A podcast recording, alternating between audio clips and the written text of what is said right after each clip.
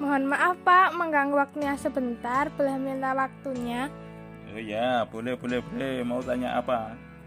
Sebelumnya, perkenalkan saya Sumiati dari tim jurnalistik SMK Negeri 1 Pajangan. Ini ingin menanyakan kegiatan warga di masa pandemi. Oh ya, ya, boleh, boleh.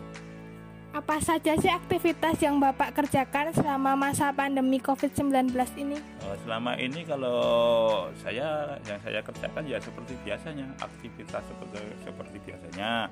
Uh, siang ya kerja, ya malam juga kalau ada kerjaan juga lembur. Waktu sholat ya ke masjid, pokoknya nggak ada perubahan, nggak ada perbedaan gitu.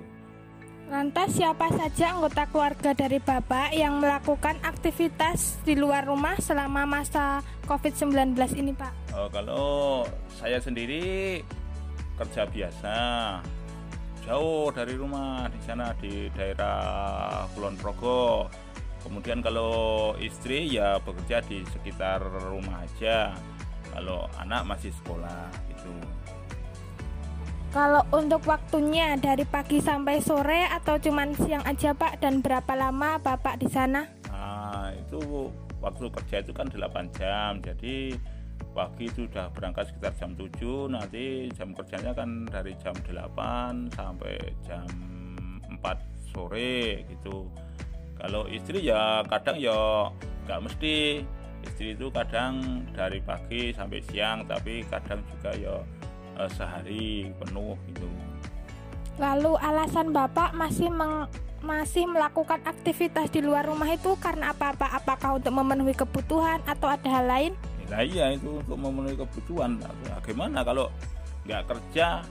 Walaupun pandemi kan juga perlu kebutuhan, perlu dicukupi macam-macam kebutuhan. Apalagi kita itu hidup di kampung, banyak urusan-urusan yang ada hubungannya dengan kemasyarakatan untuk bayar sekolah, bayar listrik dan lain-lain. Untuk rangkaian kegiatan pada masa pandemi ini apakah masih berbeda atau masih sama seperti tahun lalu, Pak? Ya, cuman beda, cuman beda sedikit. Uh, kita juga jaga jarak, kerjanya itu uh, lebih waspada, pakai masker. Nah, cuman gitu, uh, jaga kebersihan lebih dijaga lagi. Pokoknya ya aturan protokol kesehatan kita jalankan supaya semua yang kita lakukan itu lancar. Gitu.